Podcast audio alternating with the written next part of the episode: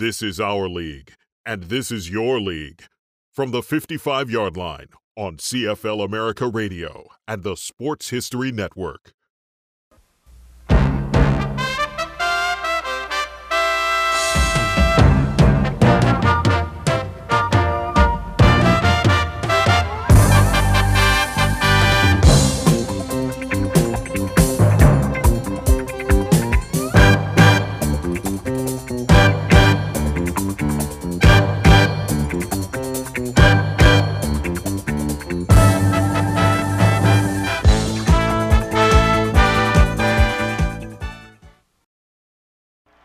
nineteen fifty, the year of the great mud bath. Take a look at that swamp. Kenny Ploen pitches out to Dennis Mendick, who slipped away from Pete Newman. Tackled by Ralph Wilson, who created... twenty-five, the thirty, the thirty-five, the forty... And... Zuger appears out of the fog, Warren in pursuit. Miller prevents a score at the one.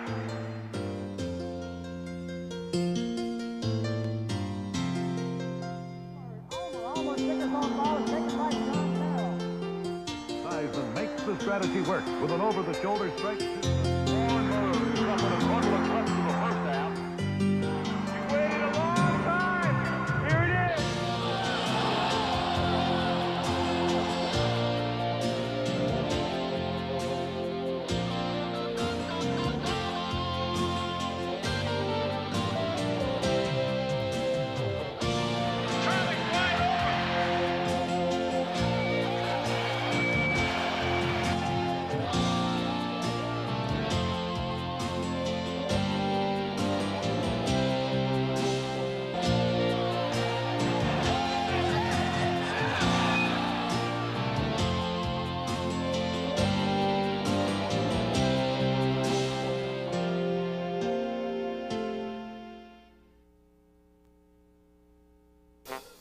At the turn of the century, sports fans couldn't count on channel surfing to take them around the continent. Live and in color meant that they braved the elements to witness their favorite games, and according to legend, the highest-ranking government officials in Canada were no exception. As the story goes, Lord Earl Grey would quietly slip away from his duties as Governor General to witness rugby games on nearby pitches. Whether or not he was playing hooky doesn't really matter to the countless football fans in Canada, and now the United States, who watch the annual skirmish for a trophy that bears his name. The first was played in nineteen oh nine, when the University of Toronto defeated Parkdale at Toronto's Rosedale Field. The Grey Cup was late in arriving for the game, and although U of T didn't receive the new trophy till the following year, it has since arrived on time to become the object of heated battles and raging controversies. At first, only teams from Eastern Canada competed for the Grey Cup, but that changed in nineteen twenty-one when an Edmonton team transformed the contest into an East-West battle. Now, in nineteen ninety-five, the Grey Cup is North-South, pitting international rivals from Canada and the U S. And that brings different regions of a continent together in not only a sporting spectacle, but also a flag-waving cultural event. In nineteen forty-eight, after the Stampeders went through an undefeated season and qualified for the Grey Cup, thousands of Westerners headed east to Toronto and partied hard, riding horses through hotel lobbies and flipping flapjacks on the steps of City Hall. Easterners got a taste of the West, and Grey Cup teams took on a personality often associated with the cities in which they resided. The great Tiger Cat teams of the fifties and sixties featured a ferocious defense reflecting the gritty steel town image of Hamilton. The Edmonton Eskimo dynasty of the late seventies and early eighties featured a defense called Alberta Crude, not for their table manners, but the black gold that's made the province famous. In nineteen ninety-four, B C Lion fans cheered wildly as a hometown kid kicked the winning field goal with no time showing on the clock.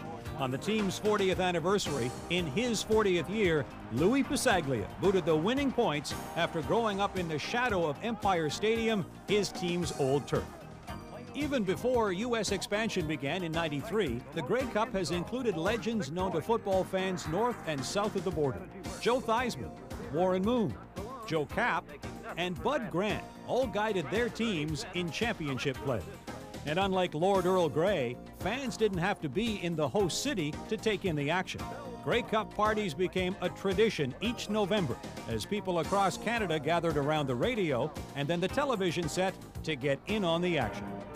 In nineteen fifty-two, forty-three years after Lord Earl Grey donated the trophy, fans in Toronto were able to tune in to C B L T after the Canadian Broadcasting Corporation paid the Canadian Rugby Union, forerunner of the C F L, seven thousand five hundred dollars to televise the game between the Toronto Argonauts and the Edmonton Eskimos.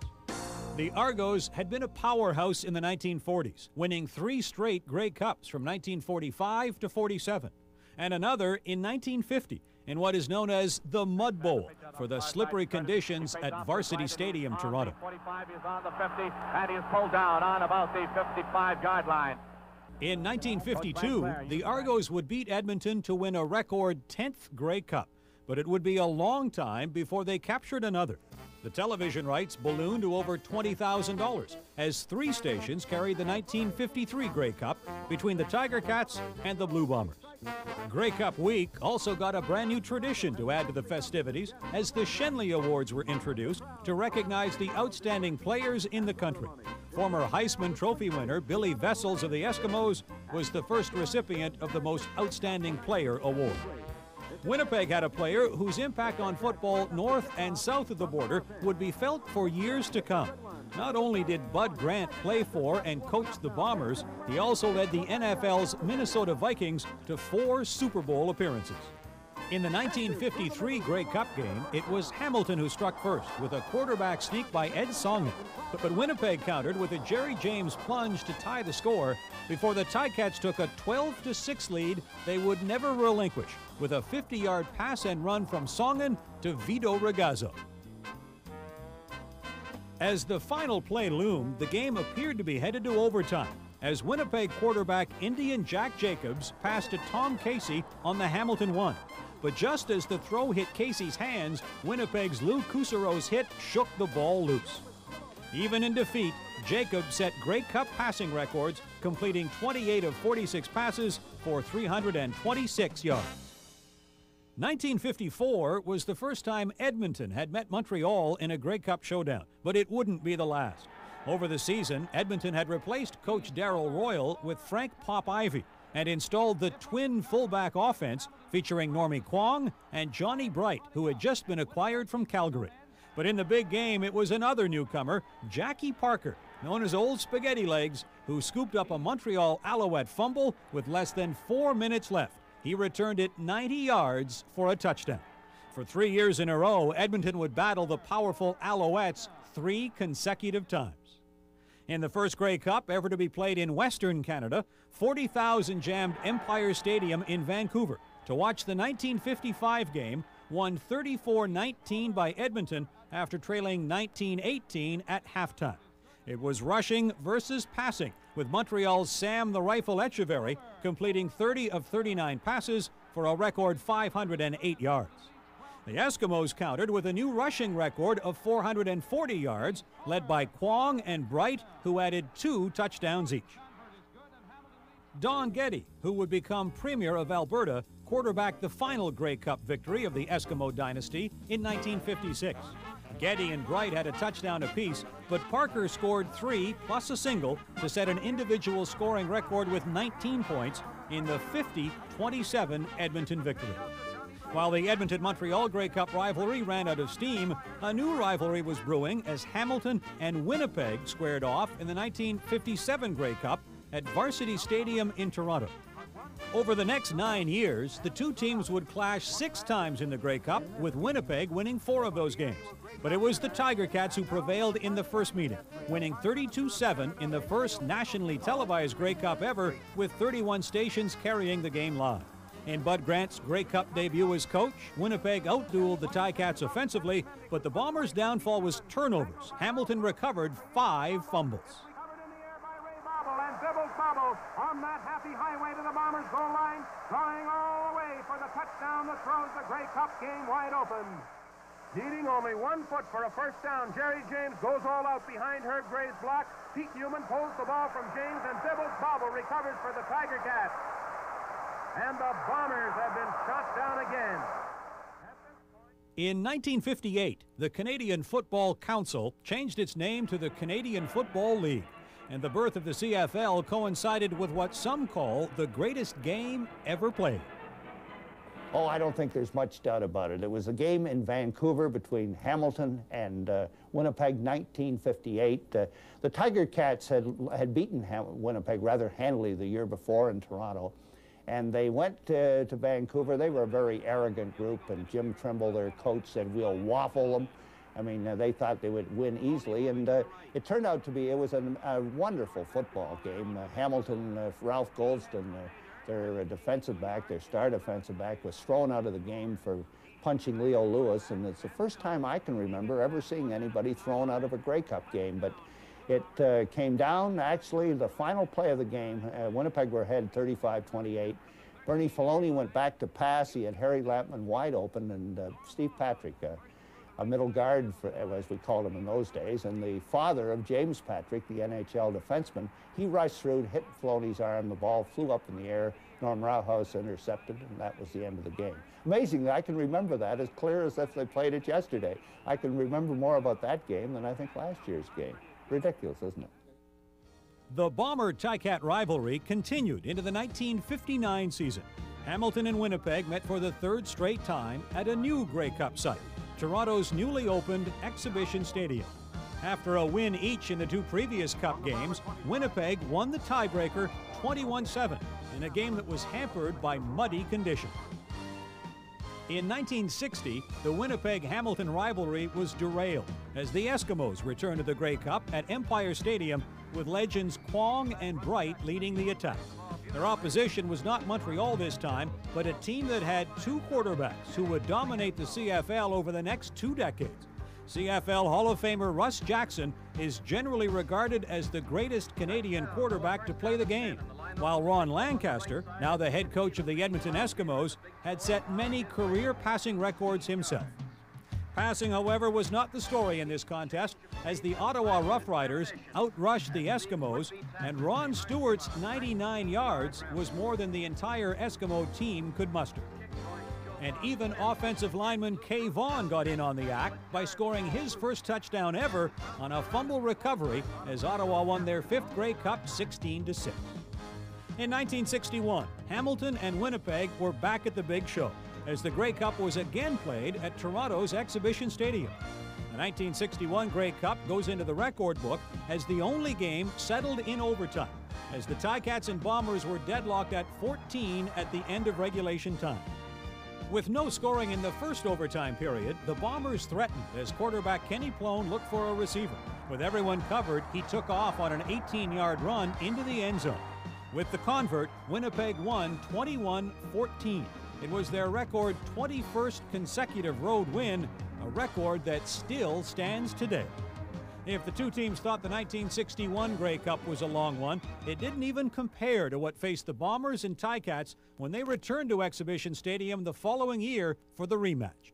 It may have been the best Grey Cup no one ever saw, because it was a weird uh, uh, game between, uh, again, between Winnipeg and Hamilton, who staged some absolutely wonderful games.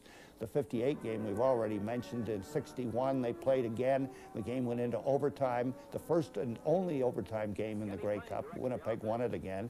And in sixty-two, they came back at it again, and of course the game had to be halted with uh, ten minutes to play uh, because of fog. You could eventually you couldn't see anything. In the early part of the game, the people at ground level were able to see the game, but to, from the press box where I sat, it, occasionally you just see somebody come in out of the fog.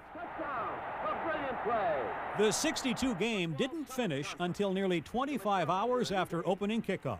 In the fourth quarter, the two teams were sent to their dressing rooms. Commissioner G. Sidney Halter elected to postpone the rest of the game until the next day, with Winnipeg leading twenty-eight twenty-seven. They finished the game Sunday with no change in score. It was Winnipeg's seventh Grey Cup. They'd wait for over twenty years to win their next.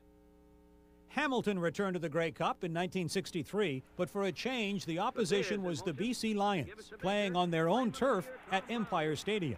It was B C's first appearance in the Grey Cup since joining the C F L in nineteen fifty-four, and the Lions were led on offense by Willie the Wisp Fleming, who was brought down by a Hamilton tackle in the second quarter. Just as Fleming was going down, legendary Tiger Cat badman Angelo Mosca came roaring across the field, launched himself at Fleming as the whistle went. The cat call said Mosca was a cheap shot artist for his late hit, but replays and the officials disagreed, saying that Mosca had been committed to the tackle. Fleming was helped from the field, no penalty was called, and Mosca became a Grey Cup legend due to the controversy.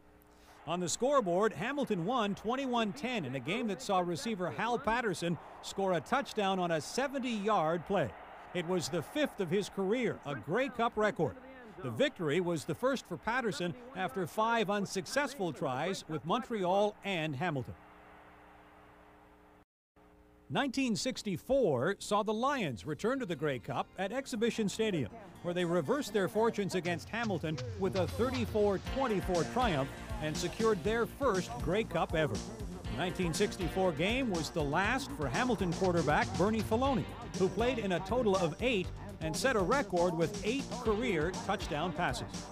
The Ticats made their fifth consecutive Grey Cup appearance in nineteen sixty-five against, who else? The Winnipeg Blue Bombers. It was their fifth Grey Cup matchup in only eight years. And just like their last showdown with the Bombers, the weather at Exhibition Stadium was a factor in this game. This time it wasn't fog, but winds gusting up to eighty kilometers an hour. Punts had trouble clearing the line of scrimmage, and three times Bud Grant ordered his players to concede two-point safeties so Winnipeg could get the ball back on its own twenty-five.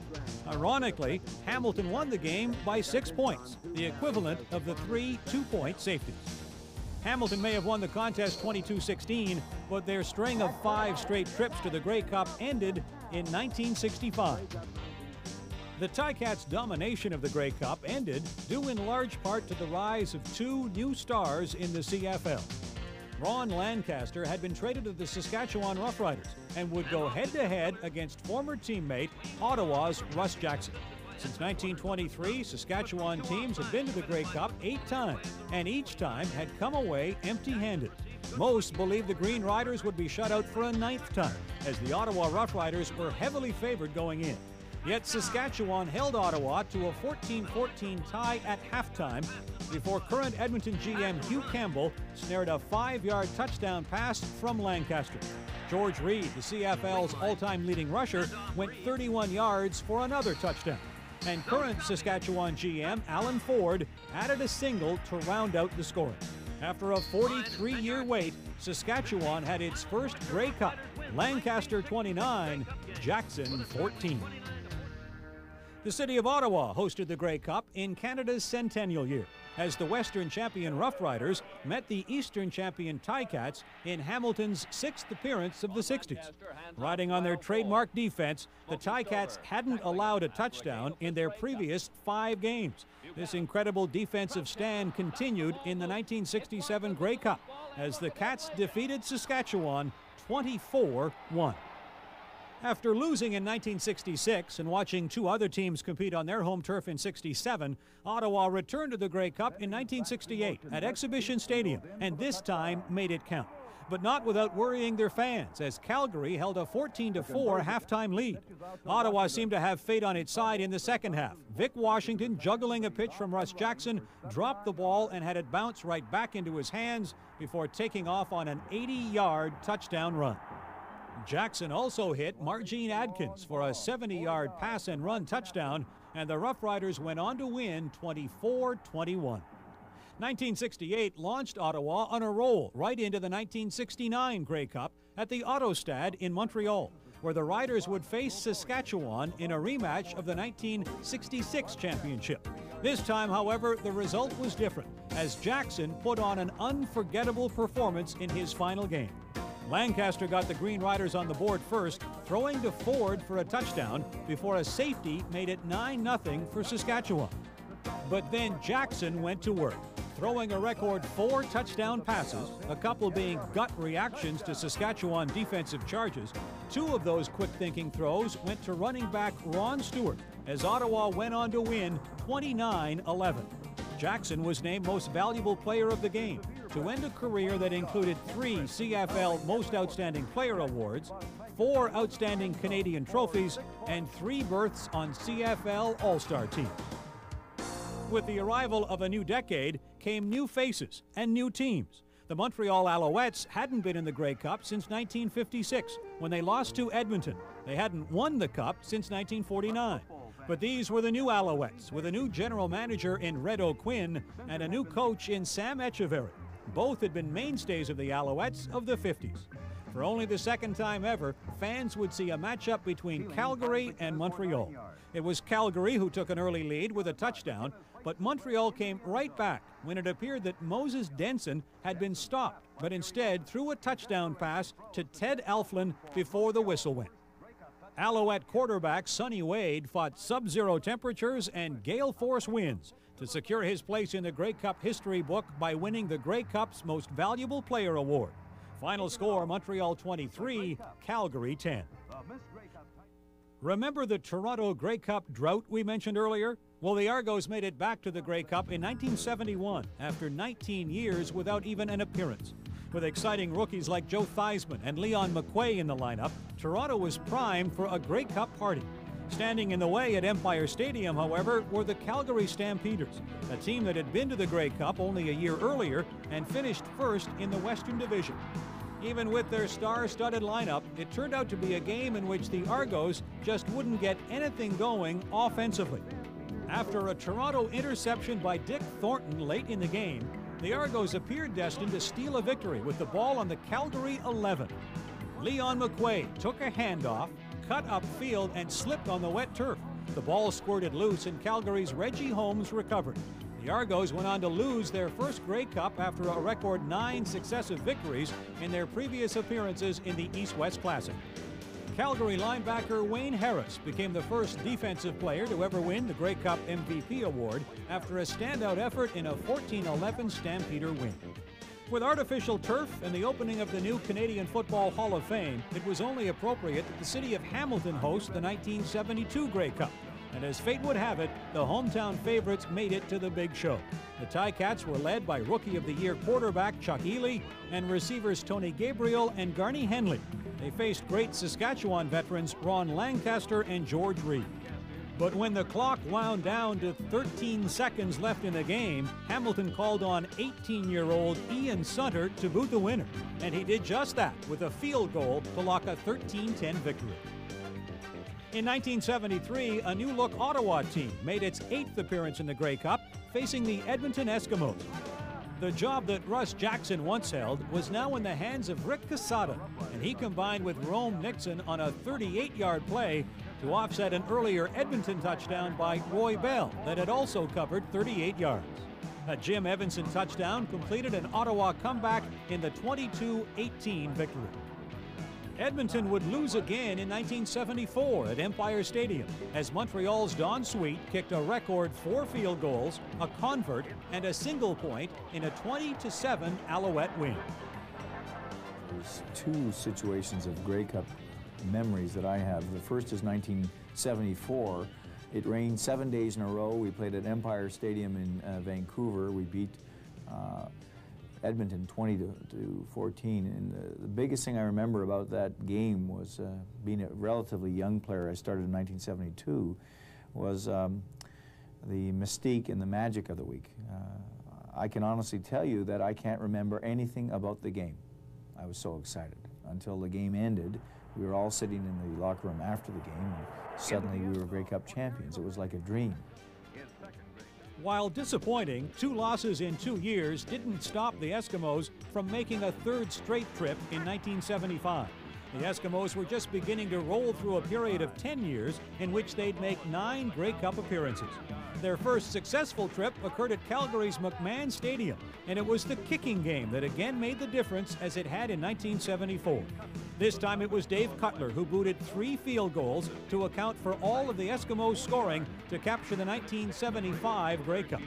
An entire country held its breath as Montreal missed a last-minute field goal to allow Edmonton to narrowly escape with a nine to eight victory, the first Grey Cup in thirty years where all the points were scored by Canadian players only. nineteen seventy-six would interrupt the Eskimos and Alouettes Grey Cup rivalry as the Eastern and Western Rough Riders squared off against one another at Exhibition Stadium. Bill Hatanaka scooted seventy-nine yards on an Ottawa punt return, but the biggest play of the game was saved for the final twenty seconds. Tom Clemens hit tight end Tony Gabriel to secure a twenty-three twenty triumph for the Eastern Riders, ruining Lancaster's last Grey Cup appearance. A record crowd of sixty-eight thousand two hundred five packed Olympic Stadium in Montreal to watch the hometown Alouettes take on the Eskimos in nineteen seventy-seven.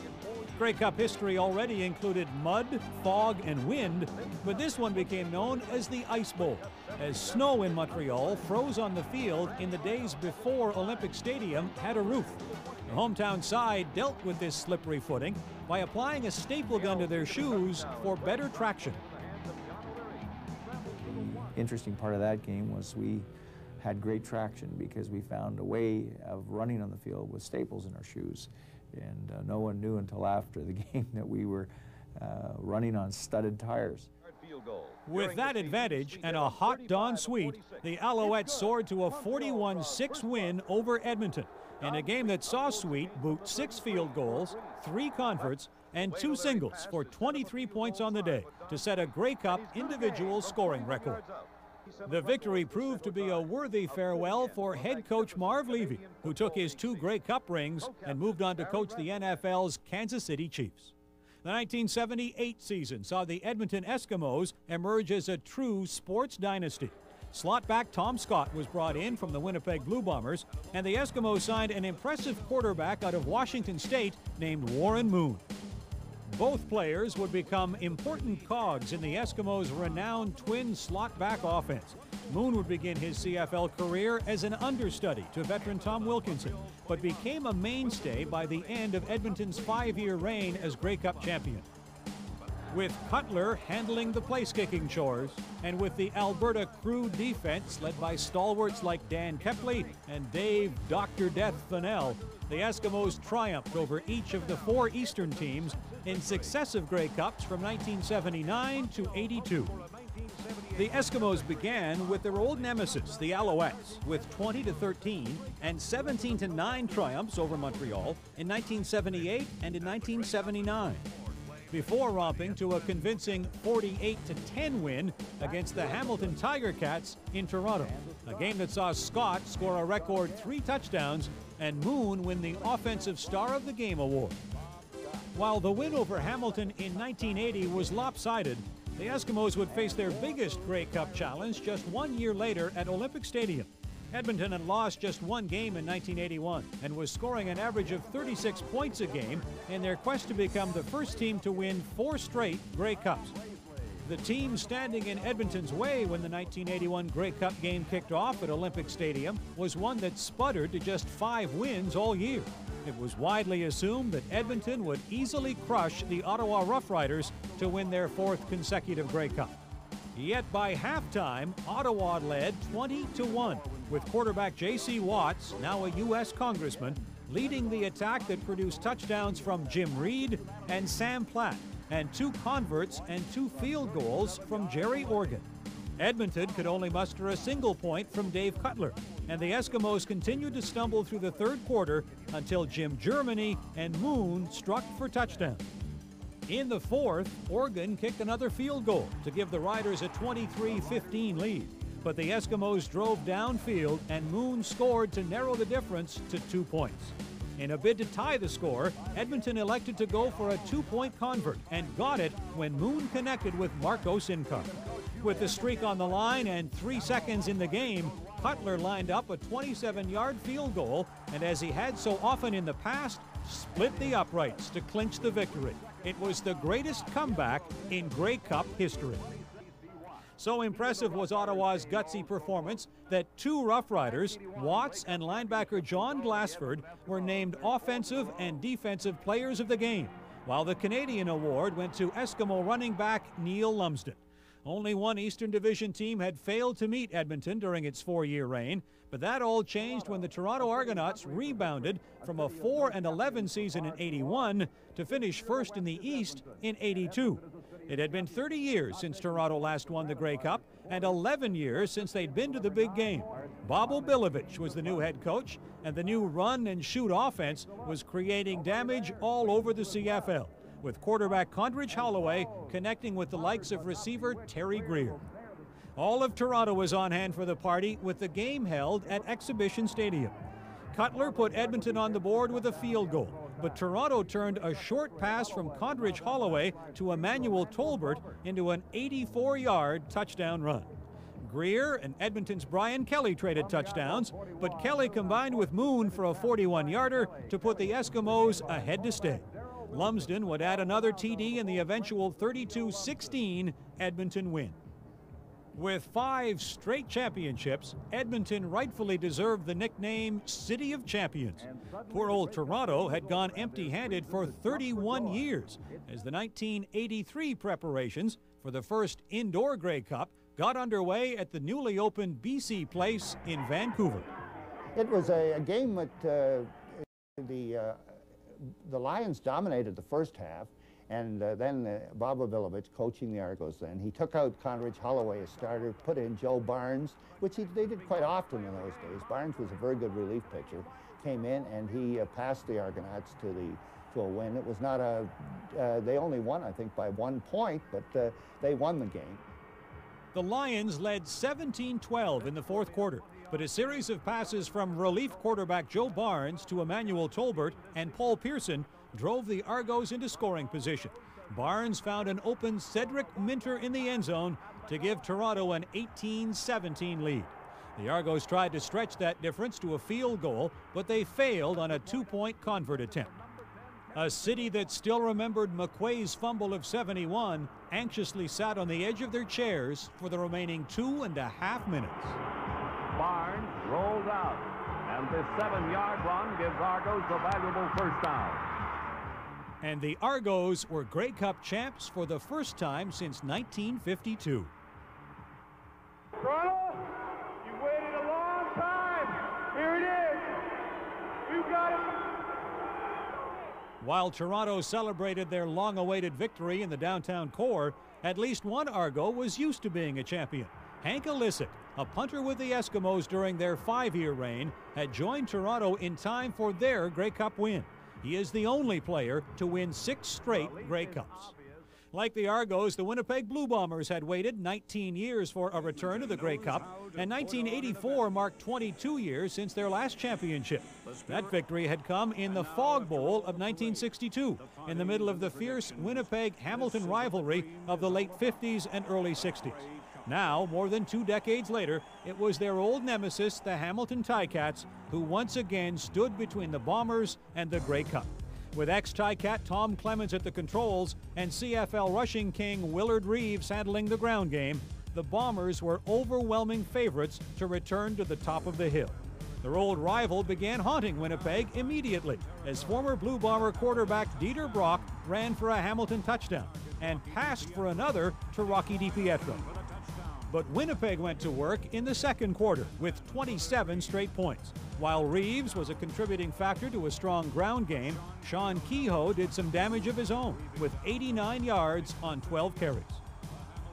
Cal Murphy, who still coaches the Winnipeg Blue Bombers, had his first Grey Cup as a head coach after serving as an assistant with the Eskimos during their record run. The nineteen eighties became a decade in which several Grey Cup droughts came to an end. The B C Lions hadn't won since nineteen sixty-four against Hamilton, and the Tiger Cats were the opposition once again for the nineteen eighty-five Grey Cup. Hurting the Lions' cause was the fact that wide receiver Swervin Mervin Fernandez, the C F L's most outstanding player in the regular season, and Keevan Jenkins, the team's leading rusher, were both injured. But their replacements didn't miss a beat, as Freddie Sims ran for ninety-eight yards, and Ned Armour finished with one hundred fifty-one receiving yards, including eighty-four and fifty-nine yard T D strikes from quarterback Roy DeWalt, who chalked up close to four hundred yards in passing. In the second quarter, Hamilton overcame a thirteen point deficit, scoring two touchdowns to take a fourteen thirteen lead, and with momentum on their side, forced the Lions into a punting situation. This set the stage for the play of the game. Kicking from his own side of the field, Lui Passaglia saw Hamilton's Mitchell Price charging to block the kick. Stepping aside, he took off for thirteen yards and a first down on the B C fifty-one. DeWalt took over, fired a strike to Armour in the eventual thirty-seven twenty-four victory. it wouldn't be the last time that Passaglia would make a critical Grey Cup play. The Ticats had been to the Grey Cup three times in the eighties with nothing to show for it. The last time they'd won was nineteen seventy-two, fourteen years earlier. During that earlier era, Hamilton's trademark was defense, led by the likes of Angelo Mosca, John Barrow, and Garnie Henley. But the nineteen eighty-six defensive crew, featuring rush end Grover Covington, linebacker Ben Zambiazzi, and defensive back Paul Bennett, wasn't too shabby either. The defense rose to the occasion, sacking Edmonton Eskimo quarterbacks ten times. Hamilton forced ten turnovers, including six fumbles, two interceptions, and two more on failed third-down gambles. Offensively, Paul Osbaldeston contributed twenty-one points, tying a record with six field goals as Hamilton won thirty-nine fifteen. The next three Grey Cups were won by different teams, but they all had something in common. All were decided by late field goals. In nineteen eighty-seven, it was Edmonton's Jerry Korrick putting the boots to Toronto with forty-five seconds left in a game that featured Gizmo Williams' record one hundred fifteen yard return of a missed field goal for a touchdown. Gizmo has a block in the sidelines. He has not stepped out. He may go all the way. He needs one block, and he'll do it easily. He may not need the block. Henry Gizmo Williams.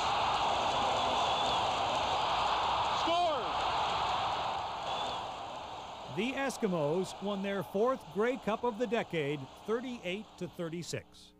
With just under three minutes left in the nineteen eighty-eight contest, it was Trevor Kennard deciding the issue with a thirty yarder for Winnipeg in a twenty-two twenty-one win over B C. While both the eighty-seven and eighty-eight Grey Cups were won by teams that had been champions earlier in the decade, the nineteen eighty-nine contest at Toronto's new Sky Dome was a different story. The Green Riders were back after a regular season that saw them finish with a five hundred record. The Ticats, on the other hand, were twelve six and oh in the Eastern Division. In a seesaw battle, Hamilton's Tony Champion squirmed, turned, and grabbed a touchdown pass late in the game to tie the score at forty. Saskatchewan engineered a drive downfield in the final minute and called on the guy they called Robo-Kicker to decide the issue. Dave Ridgway nailed a thirty-five yard field goal to secure the Green Riders' first Grey Cup in twenty-three years. Some say the nineteen fifty-eight contest between Hamilton and Winnipeg was the best Grey Cup game ever played, but they might get an argument from the millions who tuned in to the eighty-seven or eighty-nine classics. While each of those games had featured offensive fireworks, the nineteen ninety clash between Winnipeg and Edmonton is remembered for the defensive play of linebacker Greg Battle, who chipped in with a pair of interceptions, one for a touchdown, in the Bombers' convincing fifty to eleven victory. The Argos and Stampeders were back in the nineteen ninety-one Grey Cup, as Winnipeg hosted the Classic for the first time ever. When the Argos left Toronto, it was widely assumed that Ricky Foggy was going to be the starting quarterback, as he had been since replacing Matt Dunnigan, who was out with a shoulder injury. But the night before the game, Dunnigan started throwing footballs in a hotel ballroom and decided that with some freezing to his shoulder, he could start. With minus seventeen Celsius temperatures, he might not have needed the freezing, but Dunnigan came out and led the Argos to a thirty-six twenty-one victory over the Calgary Stampeders. Dunnigan had been to three Grey Cups and was on the losing side twice. In his one victory with Edmonton in nineteen eighty-seven, he had been replaced by Damon Allen, who went on to win Offensive Star of the Game. This time, Dunnigan went the distance, and his presence had a positive effect on his teammates. Rahib Rocket Ismail turned the game in the Argos' favor with a record eighty-seven yard kickoff return for a touchdown. Ironically, Dunnigan returned to the Grey Cup in nineteen ninety-two, only this time as the starter for Winnipeg. He led his Bombers against the Stampeders, who were back for a second consecutive shot at the Cup. The Stamps had their own Grey Cup drought happening. It had been twenty-one years since Calgary had won the Cup by beating Toronto in nineteen seventy-one. But this would be the year of a rising new star in the C F L, Calgary's quarterback, Heisman Trophy winner Doug Flutie. Flutie completed thirty-three of forty-nine passes for four hundred eighty yards and two touchdowns in the Stamps' twenty-four ten win. Flutie was named Most Valuable Player, while Dave Sepunges, who caught one of his touchdown passes, was named Most Valuable Canadian for the second straight year. When the nineteen ninety-three Grey Cup moved to McMahon Stadium in Calgary, the expected presence of the powerful Stampeders whipped the city of Calgary into a frenzy of anticipation. But their Alberta arch-rivals, the Edmonton Eskimos, ruined the party by defeating Calgary in the Western Final before going on to meet Winnipeg in the Grey Cup. Special teams, the story in this championship, as Edmonton took advantage of several turnovers and kicker Sean Fleming booted six field goals to tie a record jointly owned by Paul Osbaldeston and Don Sweet.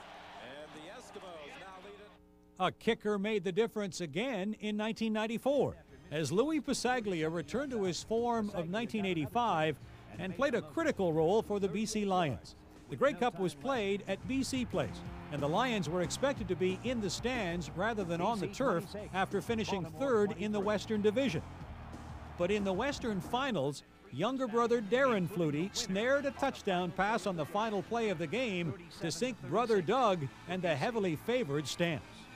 Would the upsets continue in the Grey Cup?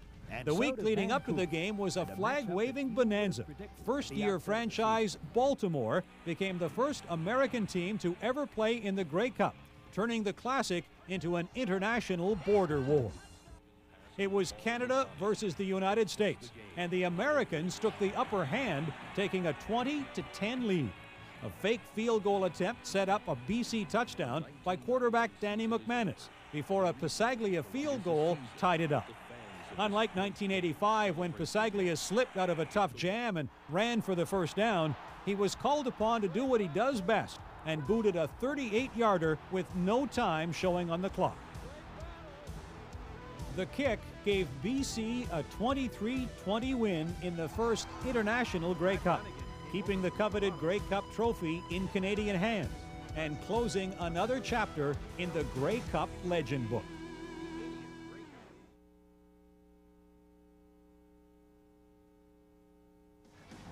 For the first time ever, the Grey Cup would be played in Regina, and preparations were already underway for the eighty-third showdown for Lord Earl Grey silverware.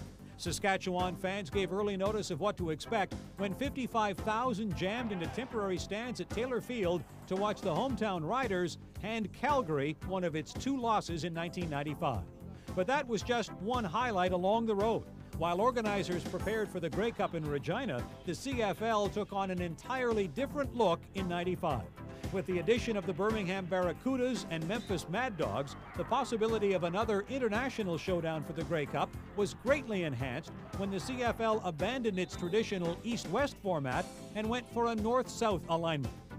Joining the Mad Dogs and Cudas in the Southern Division were the San Antonio Texans, who had transferred to the Alamo Dome from Sacramento, and the holdover Baltimore Stallions and the Shreveport Pirates. The playoff format saw the top five teams from the Northern Division qualify, the fifth club crossing over to the Southern Division to play the first place finisher there. As the ninety-five campaign began, the optimism of all teams was extremely high, as many teams seemed to have a legitimate chance of grabbing the big prize. A lot of, a lot of positives about it, certainly Birmingham being the biggest.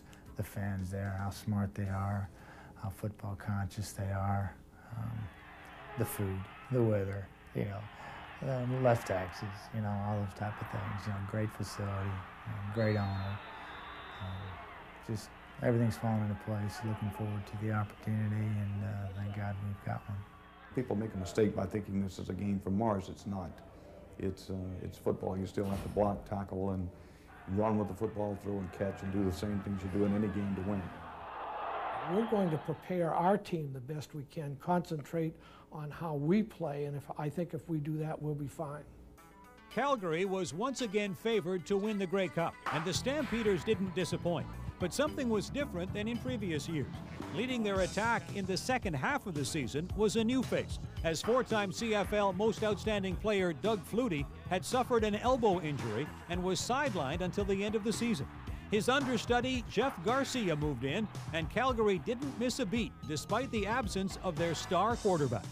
With Garcia at the controls, Calgary lost just one game, and the Stampeders tied Baltimore for the best record in the league.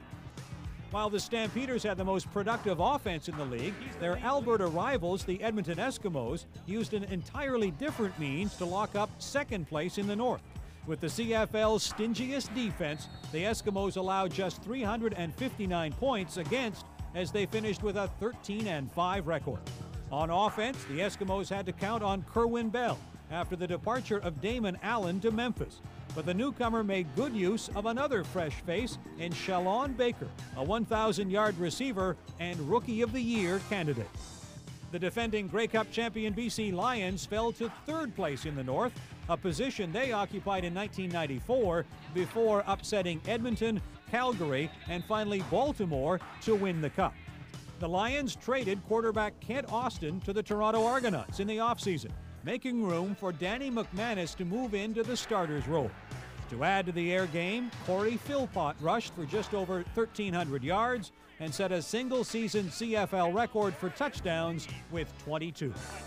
In Hamilton, quarterback Steve Taylor and Anthony Cavillo used a wily vet- wily veteran to the max as Earl Winfield finished third in league receiving with nearly fifteen hundred yards as the Ticats finished fourth. With Hamilton scheduled to play Calgary and B C up against Edmonton in the first round, the fifth-place team would cross over to the south to square off against Baltimore. Who that would be wasn't decided until the final weekend of the season.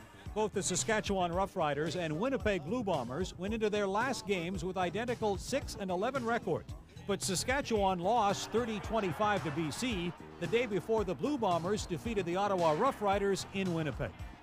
The Toronto Argonauts were expected to challenge Calgary for top spot in the Northern Division thanks to their vaunted bomb squad offense. Kent Austin was brought in from the Grey Cup champion Lions to lead an attack that featured Jeff Fairholm, Paul Mazzotti, and Mike Pinball Clemens. All had been all-stars or award winners during their careers, but the bomb squad failed to put the numbers on the board, and at midseason, rookie head coach Mike Faragelli was fired and replaced by general manager Bob Obilovich, the man who led Toronto to the nineteen eighty-three Grey Cup. Still, the offense sputtered, and while the air attack was grounded, the Argos did have a jet working in their favor.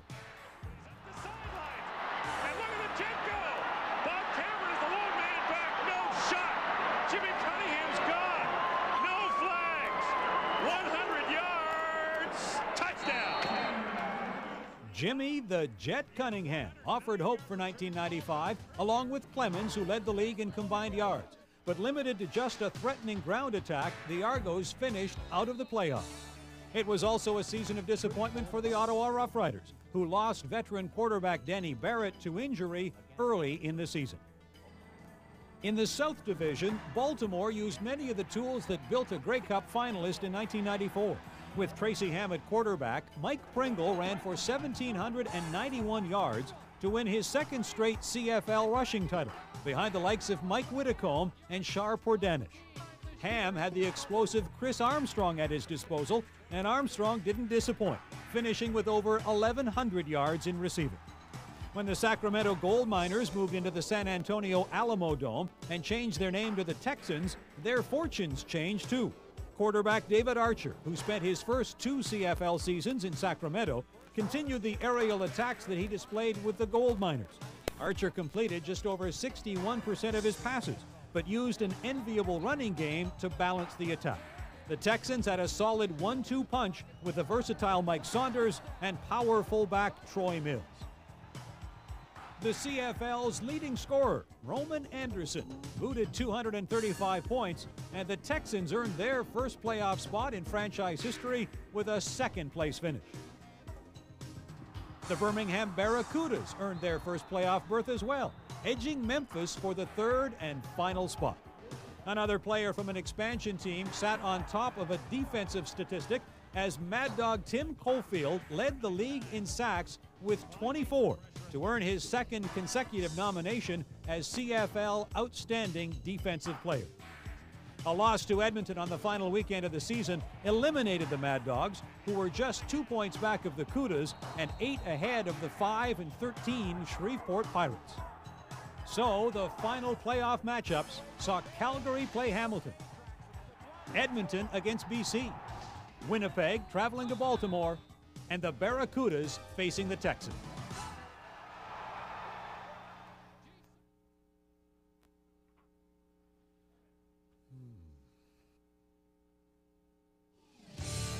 When the playoffs opened, Baltimore put its intimidating running attack to good use as Pringle ran for two hundred eleven yards and a pair of touchdowns in a thirty-six twenty-one win over Winnipeg in one South semifinal. Despite two touchdowns from Gerald Wilcox, the Blue Bombers missed the division final for the first time since nineteen eighty-seven. The game saw quarterback Reggie Slack attempt a record fifty-one passes compared to nineteen for his Baltimore counterpart, Tracy Ham. In the other South semi, the Texans scored thirty-one points off turnovers to register a convincing fifty-two to nine win over Birmingham. San Antonio's seven T Ds tied a playoff record as the Texans picked off four Barracuda passes in the game that set up the South final against Baltimore the following week. In the North, the Battle of Alberta was set as Calgary counted on its defense to pull out a thirty to thirteen win over Hamilton. Marvin Coleman returned interceptions, ninety-five and fifty-six yards for touchdowns. The Tiger Cats led ten six at the half, but Calgary exploded for twenty-four points in the fourth quarter to secure the victory. Like Baltimore, the Stampeders put their running game to good use as Tony Stewart finished the game with one hundred thirteen yards and a touchdown. The Edmonton Eskimos did their part in setting up the legendary provincial battle in the Western Final by beating the defending Grey Cup champion B C Lions twenty-six fifteen. The Eskimos used the same weapon deployed in the nineteen ninety-three Grey Cup as Sean Fleming booted six field goals to tie a playoff record. The North Final, about to be played at Calgary's McMahon Stadium, marked the fifth time in six years that the Stampeders and Eskimos would meet for a division championship. In the end, it was as it should be. The two best teams squaring off for the Grey Cup as Calgary ended two years of playoff disappointment with a thirty-seven to four win over Edmonton in the North Final at McMahon Stadium. Doug Flutie overcame his four interceptions and completed twenty-one of thirty passes for two hundred sixty-one yards and one touchdown. As he had a week earlier, Calgary running back Tony Stewart had a big impact, rushing for eighty-two yards and scoring two touchdowns. Edmonton's defense was expected to give the Stamps a rough time, but in the end it was the Calgary unit recording three sacks, forcing four turnovers and allowing just one hundred nineteen yards of offense from Edmonton. Dave Sapunjis scored the other Stampeder touchdown, while Mark McLaughlin booted five field goals and three converts. But down in Baltimore, Carlos Huerta was not to be outdone in the kicking department. Huerta booted a playoff record seven field goals to account for all of the Stallions scoring against San Antonio. As he had so often, Mike Pringle used his skills to set up those kicks, rushing for one hundred thirty-six yards, while Tracy Ham chipped in with seventy-two. Baltimore earned its second straight ticket to the Grey Cup with a twenty-one eleven win over San Antonio. Would the Baltimore running game be the difference in the cold environment of Saskatchewan? Or would Calgary win the championship that had been denied them ever since their last win in nineteen ninety-two? Those questions would be answered a week later at Taylor Field.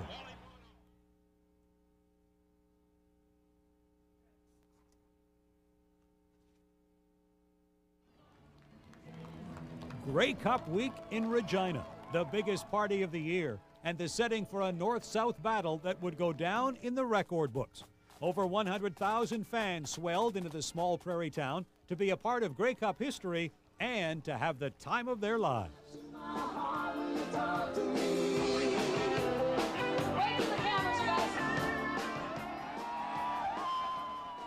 To the loyal throng, this wasn't Calgary versus Baltimore. It was Canada against the U S, us versus them. For the players, it was the culmination of a hard-fought season and a chance to attain a goal that every player dreams of. This is what you work for in the offseason. This is what drives you when there's no one else around, the lights are not on you, and when you have to, you know, the, the sweat and the, the cramps and all those things. This is why you do that, and, not, and you appreciate why you do it when you get an opportunity to play in a championship game. Um, I took a picture with it last night, so I'm bringing it home with me. um, it, it, it's something that's special. This, this is what you work for all off season, um, and this is what you go through all the B S um, throughout training camp and, and all the heartaches th throughout the season.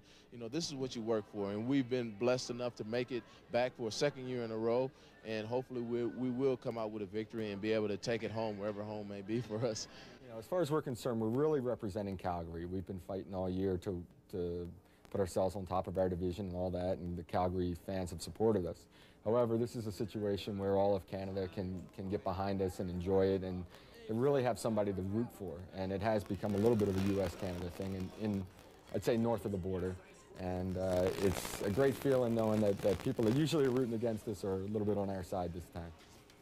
We've, we've achieved quite a bit over a four-year period, and uh, this franchise has actually been to three Grey Cups in five years. So uh, there's nothing left to prove. This is for us to go out and try to win, and uh, it's, it's for the guys in the locker room. On the thirtieth anniversary of the Win Bowl in Toronto, stinging prairie gusts blew into Taylor Field, tilting the pregame edge to Baltimore with its strong running game. But it was the special teams that drew first blood. The Stallions were three up, three down in stopping the Stampeders on their first possession, and when Calgary punted, Chris Wright shot up the middle for a record eighty-two yard return for a touchdown. Calgary came right back with two Mark McLaughlin field goals before the first quarter ended. Early in the second, the Stampeder defense chipped in with some points as Will Johnson grabbed a loose ball and rambled thirty-five yards to the Baltimore three. On the next play, Calgary moved Marvin Big Daddy Pope from rush end to receiver, and he connected with Flutie to give Calgary a thirteen seven lead. Carlos Huerta kicked his first of five field goals for the Stallions before Elfrid Payton blocked a Tony Martino punt, and Alvin Walton recovered for a touchdown. Suddenly, the Stallions were ahead, seventeen thirteen, a lead they would never relinquish. Huerta added a couple more field goals, including a record fifty-three yarder to take a twenty-three thirteen lead at halftime. After Baltimore punter Josh Miller scored a single, Flutie took the Stampeders downfield on an eleven play, seventy-five yard drive and took it in from the one to narrow the score to twenty-four twenty. While the Baltimore special teams handled the first half scoring, the offense struck with a touchdown when Ham scampered thirteen yards to cap off a ninety-two yard drive. The Stallions were in control, and Huerta added a couple of more field goals to salt it away. While Baltimore was hailed before the Grey Cup for its running game, it's interesting to note that the Stallions actually presented a balanced attack, with two hundred thirteen yards in the air, one hundred fifty along the ground, and special teams making up the difference. The Stallions scored a decisive victory and opened a new chapter in the storied history of the Grey Cup, a story that will be continued in Hamilton in nineteen ninety-six.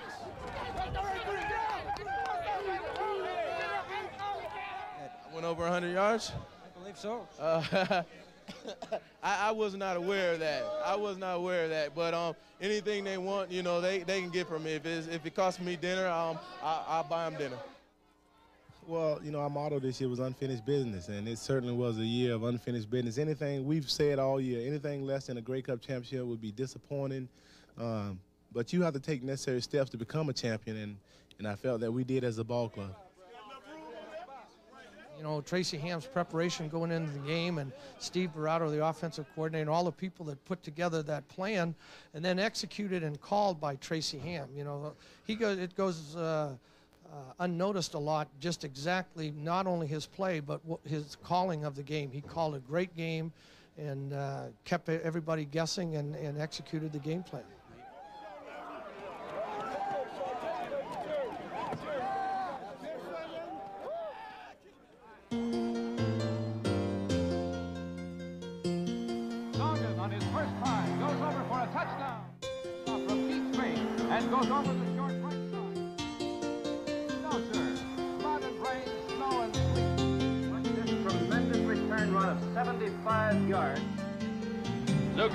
Watkins, he busts into the clear.